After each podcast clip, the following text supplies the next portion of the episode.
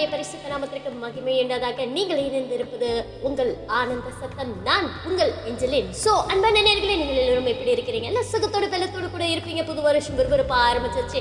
அநேகர் பாரு பார்த்தீங்கன்னா இந்த புது வருஷத்துல நல்ல எதிர்பார்ப்போடு கூட ஒரு அடி எடுத்து வைத்திருக்கிறீங்கல்ல இல்லையா ஸோ உங்களுடைய விஷஸ் நீங்கள் எதெல்லாம் நினச்சி இந்த வருஷத்துக்குள்ளே வந்தீங்களோ அதெல்லாம் நேர்த்தியாய் செம்மையாய் கதை செய்து முடிப்பாராக.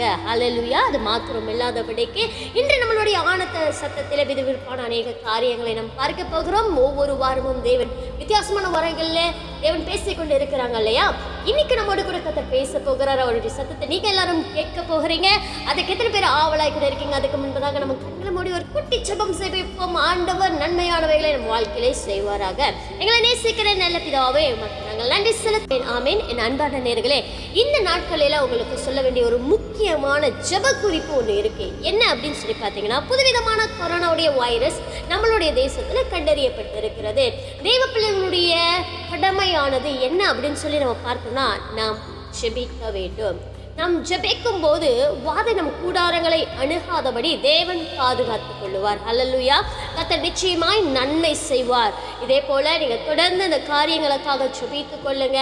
இயற்கை பேரழிவிலிருந்து ஜனங்கள் மீட்கப்படணும் காக்கப்படணும் அப்படின்னு சொல்லி ஜெபித்துக் கொள்ளுங்க. ஆங்காங்கே பஞ்சங்கள் வந்து கொண்டிருக்கிறது. முக்கியமான ஜெப குறிப்பு இப்போதைக்கு என்ன அப்படின்னு சொல்லி பார்த்தீங்கன்னா நம்ம வந்து இந்த கொரோனா வைரஸ்க்காக நம்ம ஜெபிக்க போகிறோம். அடுத்த ஒரு லாக்டவுன் டூ தௌசண்ட் டுவெண்ட்டி த்ரீல இருக்கவே கூடாது தேவச்சனமே கத்தர் அப்படிப்பட்ட காரியம் அனுமதி கொடுக்கக்கூடாது என்று சொல்லி நம்மளங்கால்களை முடுக்கி ஜெபிப்போம். நிச்சயமாக தேவன் பெரிய காரியங்களை தேசத்தின் மத்தியிலே செய்வாராக.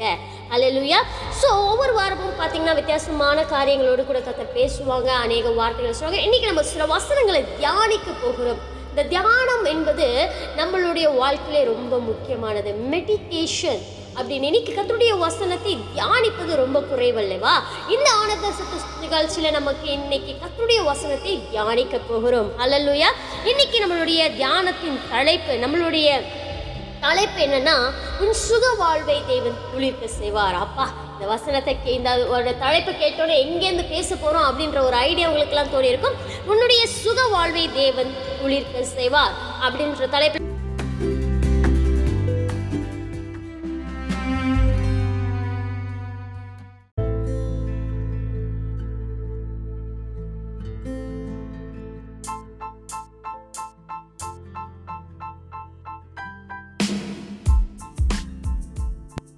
பாடலுக்கு அப்புறம் மீண்டும் நீங்கள் இணைப்பது உங்கள் மாணவல் எஃப்எம். தேவன் நம்மோடு அன்பான நேரத்திலே இன்னைக்கு நம்மளுடைய தலைப்பானது உன் சுக வாழ்வை தேவன் சீக்கிரமாய் துளிக்க செய்வார். ஆமென். நீங்க அந்த வசனத்தை மறுபடியும் நான் வாசிக்கிறேன். ஏசையா ஐம்பத்தி எட்டாம் அதிகாரம் எட்டாவது வசனம். அப்பொழுது விடியற்காலை வெளுப்பது போல உன் வெளிச்சம் எழும்பி உன் சுக வாழ்வை சீக்கிரத்தில் துளிர்த்து.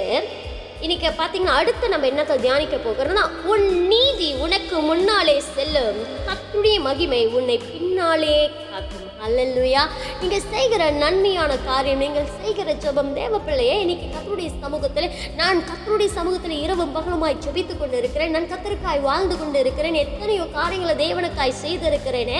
ஆனாலும் என் வாழ்க்கையில் ஒரு நன்மை நடப்பது போல இல்லையே. எந்த காரியம் வந்தாலும் என் வாழ்க்கையில ஒரு தீமை சூழ்ந்து கொண்டே இருக்கிறதே. இப்படியே என் வாழ்க்கை எவ்வளவு நாள் இருக்கும்? அப்படின்னு சொல்லி தேவ பிள்ளைகளுடைய காரியங்கள் என்ன விஷயங்கள் நம்ம வந்து எப்பொழுதுமே சிந்தித்து கொண்டு இருக்கலாம் ஆனால் அத்தனுடைய வாஸ்து என்ன சொல்லுது அப்பா நீ கத்தருடைய சமூகத்தில் செலவிட்ட கத்தருக்காக விதைத்த கத்தருடைய காரியத்துக்காக போன எந்த விஷயமோ அது வீண் போகாது உன்னுடைய நீதி. நீ என்னென்னலாம் கொண்டு வந்தியோ அந்த நீதி உனக்கு முன்னாலே போகும். அல்லல்லுயா.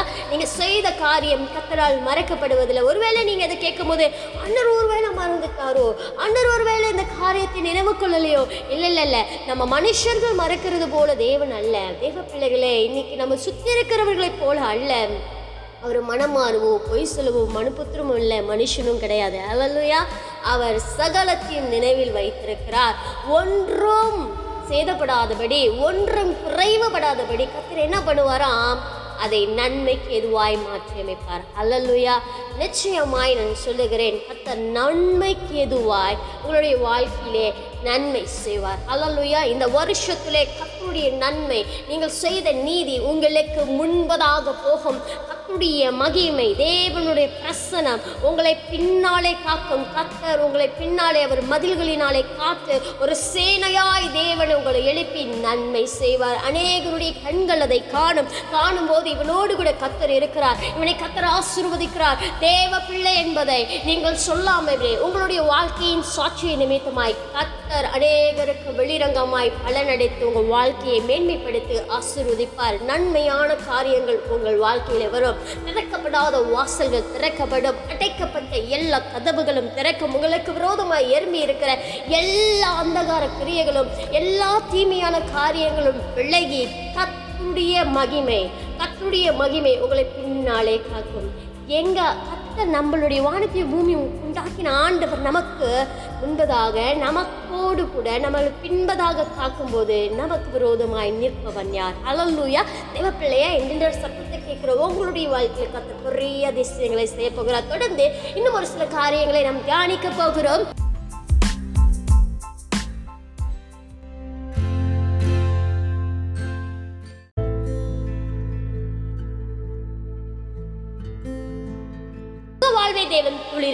செய்வார் அப்படின்னு வசனம் சொல்லியிருக்கிறது.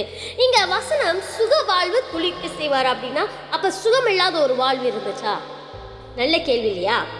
இன்னைக்கு இந்த வசனத்தை நம்ம வாசிக்க போகிறோம். எடுத்துக்கொள்ளலாம் ஏசையாவின் புஸ்தகம். ஏசையாவின் புஸ்தகம் ஐம்பத்தி எட்டாம் அதிகாரம் ஐம்பத்தி எட்டாம் அதிகாரம் எட்டாவது வசனம். ரொம்ப அழகான அதிகாரம் இந்த அதிகாரத்தை நீங்கள் முழுவதும் வாசித்தீங்கன்னா ரொம்ப அழகான ஒரு ஏசையாவின் புஸ்தகத்தை எழுதப்பட்ட ரொம்ப அதிகமாய் நான் தியானித்த ஒரு வசனங்கள் நீங்களும் வீட்டில் தியானித்து பாருங்க. நிச்சயமாய் ஆசீர்வாதமாய் கூட இருக்கும். அல்லலுயா.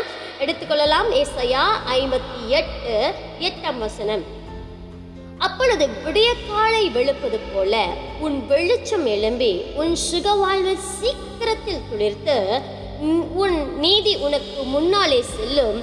கத்துடி மகிமை உன்னை பின்னாலே காக்கும். வாவ். அல்லூயா அழகான வசனம் கத்து இந்த திருவசனத்தை ஆசிர்வதிப்பாராக.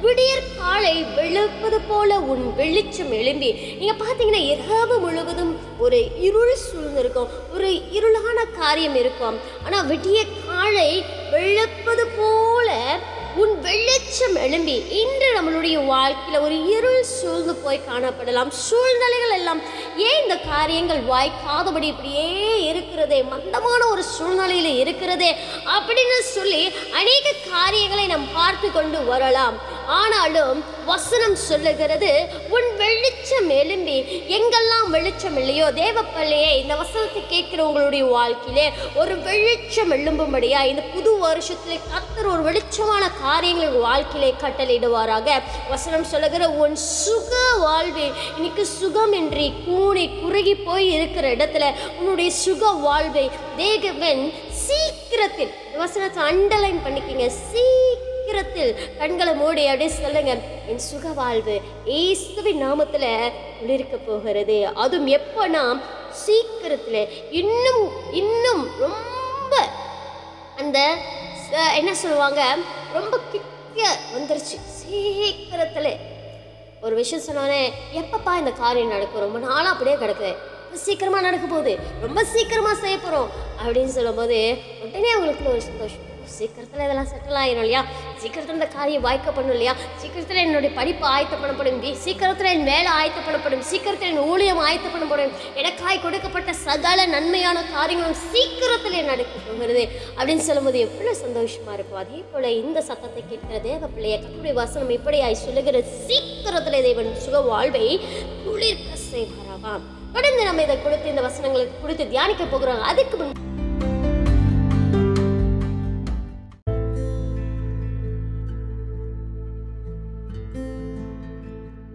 ஹalleluya. நீங்கள் மீண்டும் இணைந்திருப்பது உங்கள் இம்மானுவல் தேவன் நம்மோடு. சரி இந்த வசனம் இந்த ஏசாயா ஐம்பத்தெட்டு எட்டாம் வசனத்தை நம்ம வந்து இப்போ வந்து தியானிச்சோம் இல்லையா? இந்த வசனம் யாருக்கு நடக்கும்? எவருடைய வாழ்க்கையில இந்த வசனத்தை சுதந்தரித்து கொள்ள முடியும்? அப்படின்னு சொல்லி நம்ம பார்த்தோம்னா ஏசாயா ஐம்பத்தி எட்டாம் அதிகாரத்தில் ஒன்றாவது வசனம் நமக்கு இப்படியாய் சொல்லுகிறது. சத்தமிட்டு கூப்பிட்டு அடக்கிக் கொள்ளாதே. எக்காலத்தைப் போல் உன் சத்தத்தை உயர்த்தி என் ஜனத்துக்கு அவர் மீறுதலையும் யாக்கோபின் வம்சத்தாருக்கு அவர் பாவங்களையும் தெரிவி. இங்கே என்ன சொல்கிறாங்கன்னா வசனம் அழகாய் சொல்லுது.